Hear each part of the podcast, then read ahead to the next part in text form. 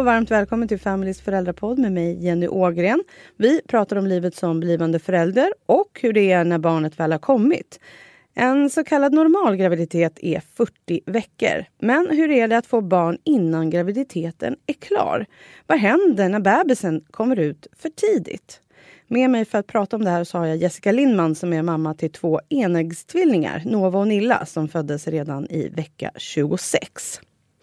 Ja, Jessica, era barn föddes alltså redan i vecka 26 och en tvillinggraviditet är alltid en riskgraviditet. Och du fick ju gå på flera kontroller än vad en mamma som bara väntar ett barn får göra. Hur mådde du fram till vecka 26? Jag mådde egentligen ganska bra. Ehm, det var liksom inte det som var grejen utan det som man kan säga, jag var ganska stressad. Ehm, men jag är inte den typen av människa som Eh, blir stressad så det syns. Eh, men jag hade ganska mycket att göra på jobbet och jag vet att min barnmorska påtalade flera gånger att du måste trappa ner. Min chef var på mig, du måste trappa ner. Eh, på ett av de här kontrollerna så visade det sig också att barnen var för små. Alltså att de var tillväxthämmade. En viss procent. Och, men då var man inte så orolig utan sa ja men vi kollar om två veckor igen. Men då den andra gången så var de ju oroväckande små. Och då var det ju direkt att så här, jag ringer, hon, hon, jag tror hon mätte liksom tre gånger för att verkligen säkerställa. Och det här var på kvällen.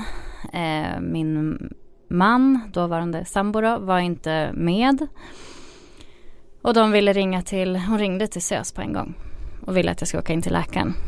Eh, men han sa det att nej, vi, det, det går bra att vänta tills imorgon. Så jag fick en tid vid lunch på torsdagen då, den 23 april. Och eh, så ringde jag Marcus då och sa det att nu, de verkar ganska oroliga. Och jag var ganska ledsen när jag gick ut därifrån för jag kände så här, alltså de som har varit gravida vet ju att det är ju en oro och man är ju alltid orolig för att någonting ska gå fel. Mm. Um, och jag blev ledsen och jag ringde, så vet att jag åkte direkt hem till min, min bror och hans sambo. De gav mig mat och sådär och sen så var det ändå så här, bara, nej Marcus du behöver inte komma hem från Halmstad. Det, det kommer gå bra, jag kan gå på den här undersökningen själv. Och mm. han bara så här, nej jag kommer hem. Du kommer, ja. Och hur mådde du? Hade du någon känning då den dagen? Hur, eh, att du kände, mådde annorlunda på något sätt? Ingenting. Ingenting. Samma vecka hade vi bestämt att jag skulle gå ner i tid. Eh, och att jag tror att det var typ Säg att det var ett par dagar innan som jag hade stått inför hela personalen och sagt att eh, nu kommer han ta över mitt jobb och jag kommer att eh, fasa ut och bara jobba ett par dagar på jobbet och så. Så mer hann jag inte. Men jag mådde egentligen bra. Jag ska liksom inte så här, Jag hade ingen aning om att de skulle komma då. När de kom. Ingen föraning eller så? Nej. Nej. Och sen då på torsdagen som du sa att det var så åkte du på den här kontrollen mm. med din man. Mm. Och eh, då satte de CTG som alltså eh, läser barnens hjärtslag egentligen. Eh, för att kolla då så att allting var bra. För det är väl det man är rädd för att, att det är ett tecken att de mår bra liksom. Förutom ultraljudet där de rör sig på sig. Och eh, de hade svårt att hitta tvilling 1 ljud. Eh, för det bröts hela tiden. Det lät som att det liksom försvann, att uh, hjärtslagen försvann. Och det kan man förklara av att det är ganska svårt att hitta två barn och i vecka 26 så är ju inte barnen särskilt stora. Mm. Och då hittar båda de här barnen som dessutom rör lite på sig och sådär. Um, så de höll på ganska länge. Och till slut så sa han så här, men herregud, du är gravid kvinna med två, har du ätit någon lunch? och jag bara, eh, nej. Eh, så bara, nej, nu går ni ut och äter lunch och så kommer ni tillbaka sen så fortsätter vi då.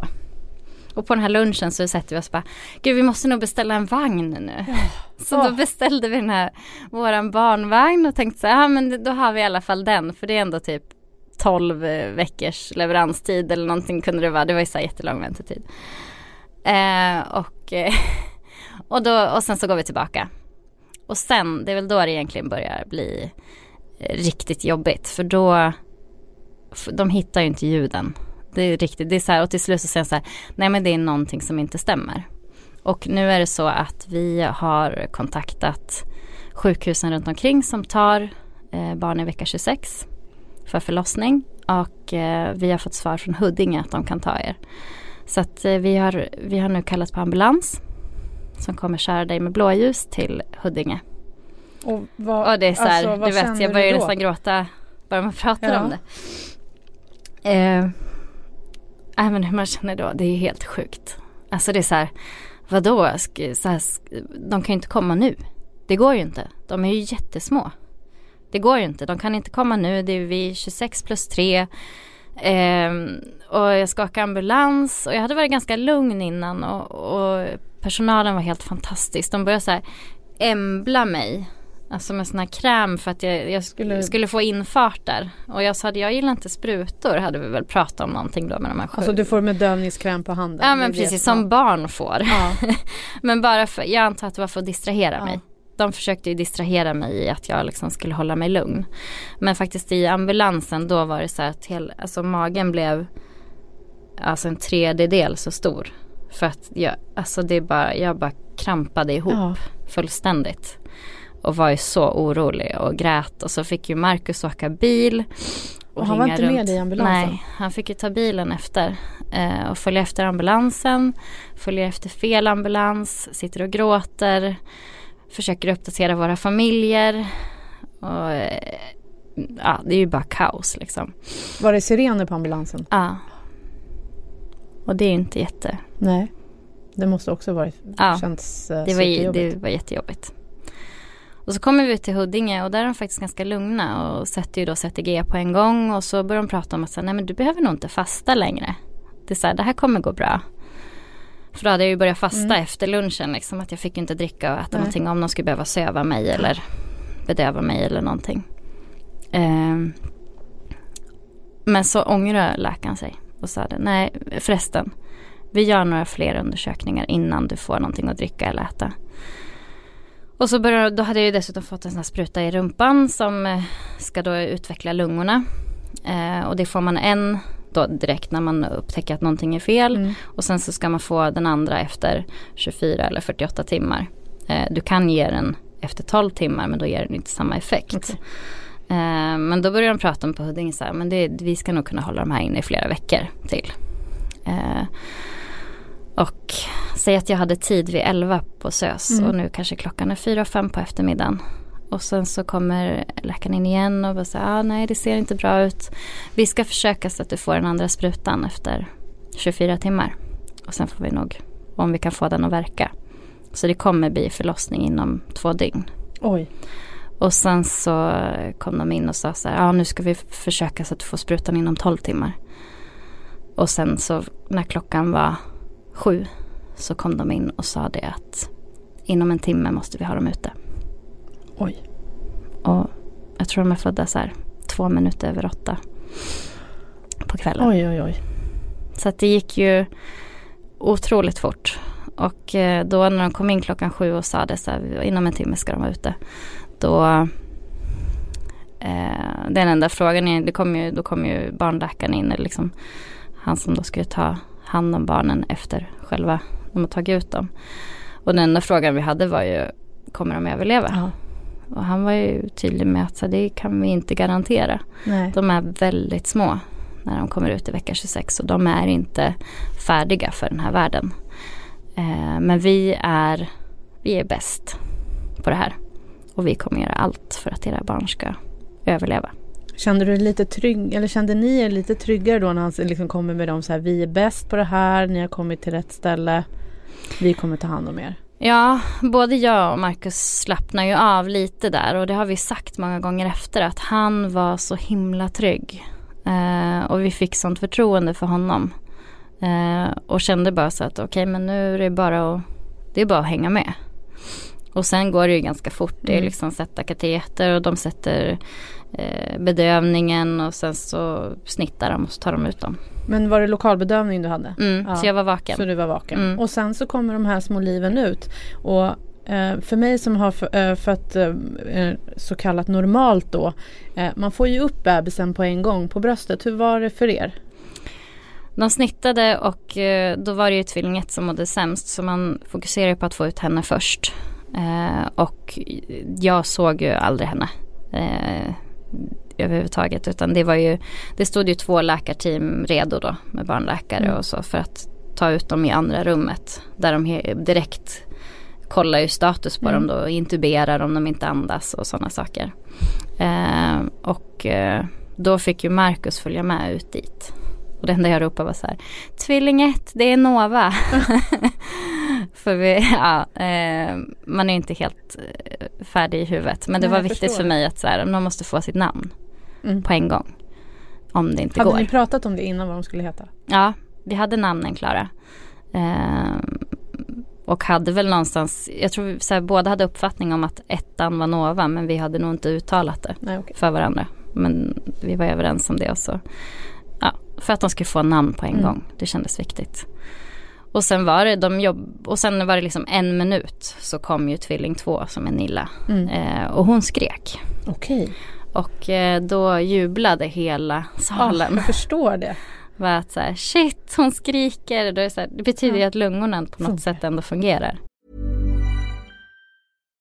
Subtle results, still you, but with fewer lines. Botox Cosmetic, out of botulinum toxin A, is a prescription medicine used to temporarily make moderate to severe frown lines, crow's feet, and forehead lines look better in adults. Effects of Botox Cosmetic may spread hours to weeks after injection, causing serious symptoms. Alert your doctor right away as difficulty swallowing, speaking, breathing, eye problems, or muscle weakness may be a sign of a life threatening condition. Patients with these conditions before injection are at highest risk. Don't receive Botox Cosmetic if you have a skin infection. Side effects may include allergic reactions, injection site pain, headache, eyebrow and eyelid drooping, and eyelid swelling. Allergic reactions can include rash, welts, asthma symptoms, and dizziness. Tell your doctor about medical history, muscle or nerve conditions including ALS or Lou Gehrig's disease, myasthenia gravis, or Lambert-Eaton syndrome and medications, including botulinum toxins, as these may increase the risk of serious side effects. For full safety information, visit BotoxCosmetic.com or call 877-351-0300. See for yourself at BotoxCosmetic.com. Uh, och det man egentligen är rädd för är att tvilling 1, hon mådde sämst i magen. Mm. Men det betyder också att hon har förberett sig för att komma ut. Okay. Medan tvilling två ju självklart vill ligga kvar där inne mm. och har inte kanske utvecklats lika snabbt. Så därför blir det oftast mer kritiskt för den andra som okay. inte vill ut. Och så var det i vårt fall också. Hon hade ju hon eh, hade svårare med andningen i början och sådär. Eh, och hon Eh, hamnade också efter i vikt. Hon hade ju bra vikt, eller bra vikt. De vägde ju liksom mindre än ett, Nova vägde mindre än ett Bregottpaket. Så att de var ju fruktansvärt små. Men eh, hon vägde ju mer än vad Nova gjorde. Men hamnade ju efter på grund av infektioner och sådär. Kunde inte, de drog bort maten. Eh, så att eh, ofta är det de som har det svårare. Mm. Och sen så när bebisarna väl var ute så hamnar ju de till slut i kuvös antar jag. Mm. Och eh, de fick de ligga upp... tillsammans eller? Nej, eh, på grund av att de har olika behov. För i kuvösen så är det både fukt och värme okay. som de får. För huden är ju inte utvecklad. Så att du kan ju du tänker så att du vill klappa på ditt barn. Mm. Eh, du får nudda ditt okay. barn. Men till exempel, tänk som att du, ja, men du får lägga handen på och så får du hålla handen stilla där väldigt försiktigt och sen mm. får du ta bort den. Får absolut inte stryka över huden på barnet för då gör det ont. Mm. För de har ju liksom inte, den är inte, den är inte fullt utvecklad. Så de är väldigt, väldigt känsliga för beröring samtidigt som de behöver fysisk närhet. Ja. Så alla, alla typer när man ska tvätta barnet och allting så superförsiktigt och man blir ju ganska rädd att ta i sitt barn. Mm, jag förstår det. För, eller det är liksom, för mig är det att de ska gå sönder, ja. att, de ska, att det ska göra ont. Och varje gång någonting gör ont eller är skönt så slutar de andas. Oj. För att det är så man fungerar liksom i, I, magen. i magen. Att du behöver inte tänka på, eller du andas, det är liksom, allting sköter sig ja. bara. Så så fort någonting oförutsett sker så slutar de andas. Um, och det är ju det som hela prematurtiden, alltså hela tiden vi låg inne i tio veckor på sjukhus. Uh, så är det ju Alltså det är sån oro. Det är sån frustration, det är man vet inte om ens barn överlever nästa minut. Och det piper hela tiden. Det är liksom larm för att eh, hjärtfrekvensen går ner, syresättningen går ner. Och de ska få en massa, de får ju massor med kontroller vilket är bra men också mycket så här, du vet det är prover som ska tas eh, och du vet när de sätter olika infarter på de där små, små, små, små barnen. Och vi var ju så, vi tog ju den rollen att vi ville vara med på allt. Mm. Vi var med på nästan, nästan allt som gjordes. Och liksom, jag vet att jag stod där i sterila kläder och de skulle sätta en infart på det här lilla liksom benet. Och, äh, det, och de tog blodprov i huvudet på henne och det bara rinner blod Ja. över hela ansiktet. Och det är så här, man får vara med om saker som är som man inte ska behöva vara med om. För att min bild av det är ju att så här, första tiden absolut att den kan vara hur jobbig som helst och det finns massor med, man får inte sova och de skriker och det är så här, men att inte ens kunna hålla i sitt barn. Det, eh, det är svårt. Det är alltså anknytningen. Mm. Just det det, är liksom man vågar inte riktigt tro att man har ett barn. Nej, jag förstår det. Det är, det är svårt för en som inte har varit med om det att ens föreställa sig hur det skulle vara eftersom man liksom direkt när man, när man inte föder för tidigt liksom får direkt kontakt med sitt barn på en gång. Liksom. Kände du under tiden när ni var på sjukhuset att ni fick ett bra stöd ifrån omgivningen? Och att ni Eh, hela tiden visste vad det var som hände? både och. Eh, vi fick byta sjukhus eh, efter, jag tror att det var tio dagar. Så vi var på Huddinge första tiden och där hade vi ett sånt de levde efter det sättet att så här, föräldern är det som vet, den som vet mest om barnet. Så den första frågan var alltid till oss när det Mm. var rond. Att så här, hur mår de idag? Mm. Eh, har det hänt någonting? Har ni uppmärksammat någonting? Och sen så frågar de sköterskan. Mm. Och så pratar de om det. Och varje gång det var någonting så vi var med under hela samtalet. Och vi visste exakt vad de kunde fråga vad Mm. saker och ting betydde. Så det var jättebra. Sen flyttade vi då till SÖS som vi var sen. Och där hade de ett annat sätt att jobba. Okej. Där vi inte alls fick samma stöd från start. Men eh, där sa vi ifrån egentligen. Och sa att så här, vi, det här är inte så vi har blivit behandlade innan. De tog prover på natten när Mm. vi inte var vakna. Och, Okej. För att på något sätt skona oss. Okej. Mm. Men det kändes inte alls Nej, jag rätt för förstår. oss. Det känns som att man missar saker som händer med ens barn. Ja, och det är så här, jag tänker någonstans att även om de är så små så är ju tryggheten det allra viktigaste. Och att de då tar prover som gör ont när vi inte är med. Då har, de blir ju helt lämnade ensamma. Såklart. Hur, eh, du sa att ni var tio veckor på sjukhus. Eh, när började tjejerna bli stabila? Ehm. ja, det är, det är svårt att säga. De, det blir ju så till slut att de når, eh, att de kan hålla temperaturen så får de flytta ut ur kuvösen. Eh, och då fick de, fick de flytta ut i en tvillingsäng. Men vi hade fortfarande problem med ganska mycket ah, kräkningar och infektioner och sådana saker. De fick inte behålla maten och man är alltid rädd för att det ska bli det finns en tarmsjukdom som nyfödda barn kan drabbas utav som är jätteakut. Som kan leda till döden. Eh, och det är man orolig för. Och, så jag ska säga så här. Vi kom hem efter tio veckor. Eh, och ungefär en vecka senare så var hemsjukvården hemma hos oss och eh, Nilla slutar andas. Eh, Oj, vad läskigt. och eh, ja, fast vi var ju så vana vid det Ja. här. Så att jag sitter där med Nilla och så gnuggar hennes handflator. Nu kommer hon igång igen. Så nu andas Oj. hon. Nej, nu la hon av igen. Och så fortsatte jag och så pickade jag lite på bröstet så här. Gnuggar lite på Ja. bröstet. Så bara, nej, nu kommer hon igång igen. Och hemsjukvården säger så här, vad, vad tänker ni att ni ska göra nu? Och jag och Marcus tittar på varandra och säger, nej men ja, vi kanske ska ringa till sjukhuset. Ha. För det, så, här- det här Ja. var, det var normalt. Vi har ju satt igång våra barn så många Mm. gånger genom beröring när de slutar andas. Så gör man hela tiden. Eh, men nu var vi hemma. Eh, och hon sa nej, ni ska ringa 112. Oj. Och så kommer det två ambulanser i full fart. Och så blev vi inlagda igen. Oj, ja, alltså vilken pers det är som ni har gått igenom. Det är ju, eh, hur känner du, hur har du känt det här? För du pratar också lite om det här med anknytning, att man är rädd för att inte kunna anknyta till sitt barn. När ni sen väl fick börja beröra dem och hålla i dem i längre perioder. Det blir, man, man jobbar mycket med en metod som heter kängurumetoden. Eh, så att barnet ska vara nära, eh, ja, ligger egentligen på bröstet mm. och ska ligga där i tre, fyra timmar. Så att det får man, jag tror jag började med det alltså dag två eller tre. Okay. Så fick jag upp första barnet som var tillräckligt stabil för att kunna få upp på bröstet. För de vill egentligen att du ska börja mm. på en gång. Och så mycket tid som möjligt. Eh, så att på det sättet så fick man ju en närhet. Men du vet det här lilla barnet ja. har sladdar och slangar och grejer överallt. Det krävs typ tre personer bara för att flytta barnet till ditt bröst. Ja.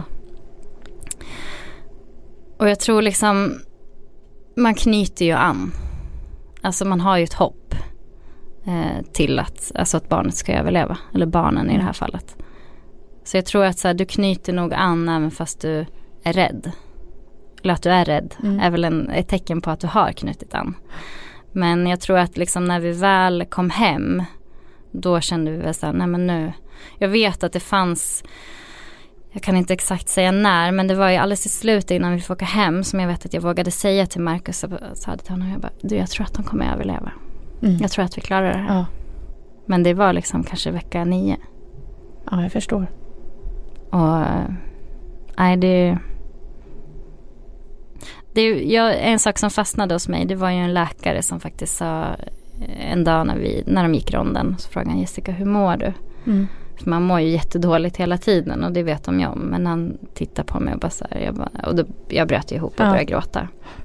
Och då tog han, han, han tog oss åt sidan och så sa han, ni måste förstå att gå igenom det ni går igenom nu, det är som att gå igenom ett krig. Och det måste man vara aktsam om och ni måste förstå att ni kommer få en posttraumatisk stress mm. utav det här. Och det är jätteviktigt att ni tar hand om er i det här. Och ja men det, det stämmer väldigt, väldigt väl. Och jag kan inte säga att jag, än idag har jag inte återhämtat mig. Så kan man väl säga. Jag mår fortfarande dåligt över saker. Jag har väldigt svårt att eh, vara på SÖS. Eh, utan att känna någon slags så här, ångest. Mm. Det är inte att jag är rädd och jag går ju dit. Mm. Liksom, men, men jag blir alltid påverkad efteråt utav det och känner som att ja, men det är som man vill bara lägga sig ner och gråta mm. eller sova. För man är helt slut. Um, Medan Marcus nog har varit bättre på att uh, lägga det här bakom sig och känna att liksom, ja, men barnen mår bra. Men det som vi någonstans har kommit fram till både via kuratorer och psykologer som vi har fått hjälp både på sjukhuset och BVC och vi har tagit hjälp själva. Det är ju att det är lättare för mannen. För för mannen blir det fortfarande inte en, det blir såklart en annorlunda situation. Men han har liksom inte förlorat något. Medan kvinnan förlorar både sin graviditet, man förlorar en förlossning, man förlorar hela första tiden där man ändå har en bild av hur det ska vara mm. att få ha sitt barn eller sina barn. Um, och det, det går liksom inte att få tillbaka. Jag kommer ju aldrig få det. Nej. Och det kommer nog, ja de säger det kommer typ alltid sitta kvar. Mm. Men nu är era döttrar tre och ett halvt år mm. och mår bra? De mår bra. Mm. Vi har haft en enorm tur. Väldigt, väldigt, väldigt tur. Det är absolut inte alla barn som det går så här bra för. Och vi frågade faktiskt när vi låg inne på sjukhuset, så här, finns det några solskenshistorier? Ja. för det behöver man höra. Ja, såklart. Och jag kan säga att så här, vår resa var absolut inte lätt. Den var sjukt jobbig. Men det är fortfarande en solskenshistoria. Mm. Ja, tack för det här. Nu vet vi lite mer om hur det kan vara när ett barn eller två föds för tidigt. Och även om alla historier och barn är olika så kanske du som är i samma situation kan få lite hjälp och stöd av det här avsnittet. Tack Jessica för att du delade med dig av dina upplevelser. Och vill du höra mer om hur det är att vara tvillingförälder eller vill du höra andra saker kring föräldraskapet så finns det fler avsnitt av Families föräldrapodd där du hittar poddar. Vi hörs. Jag heter Jenny Ågren.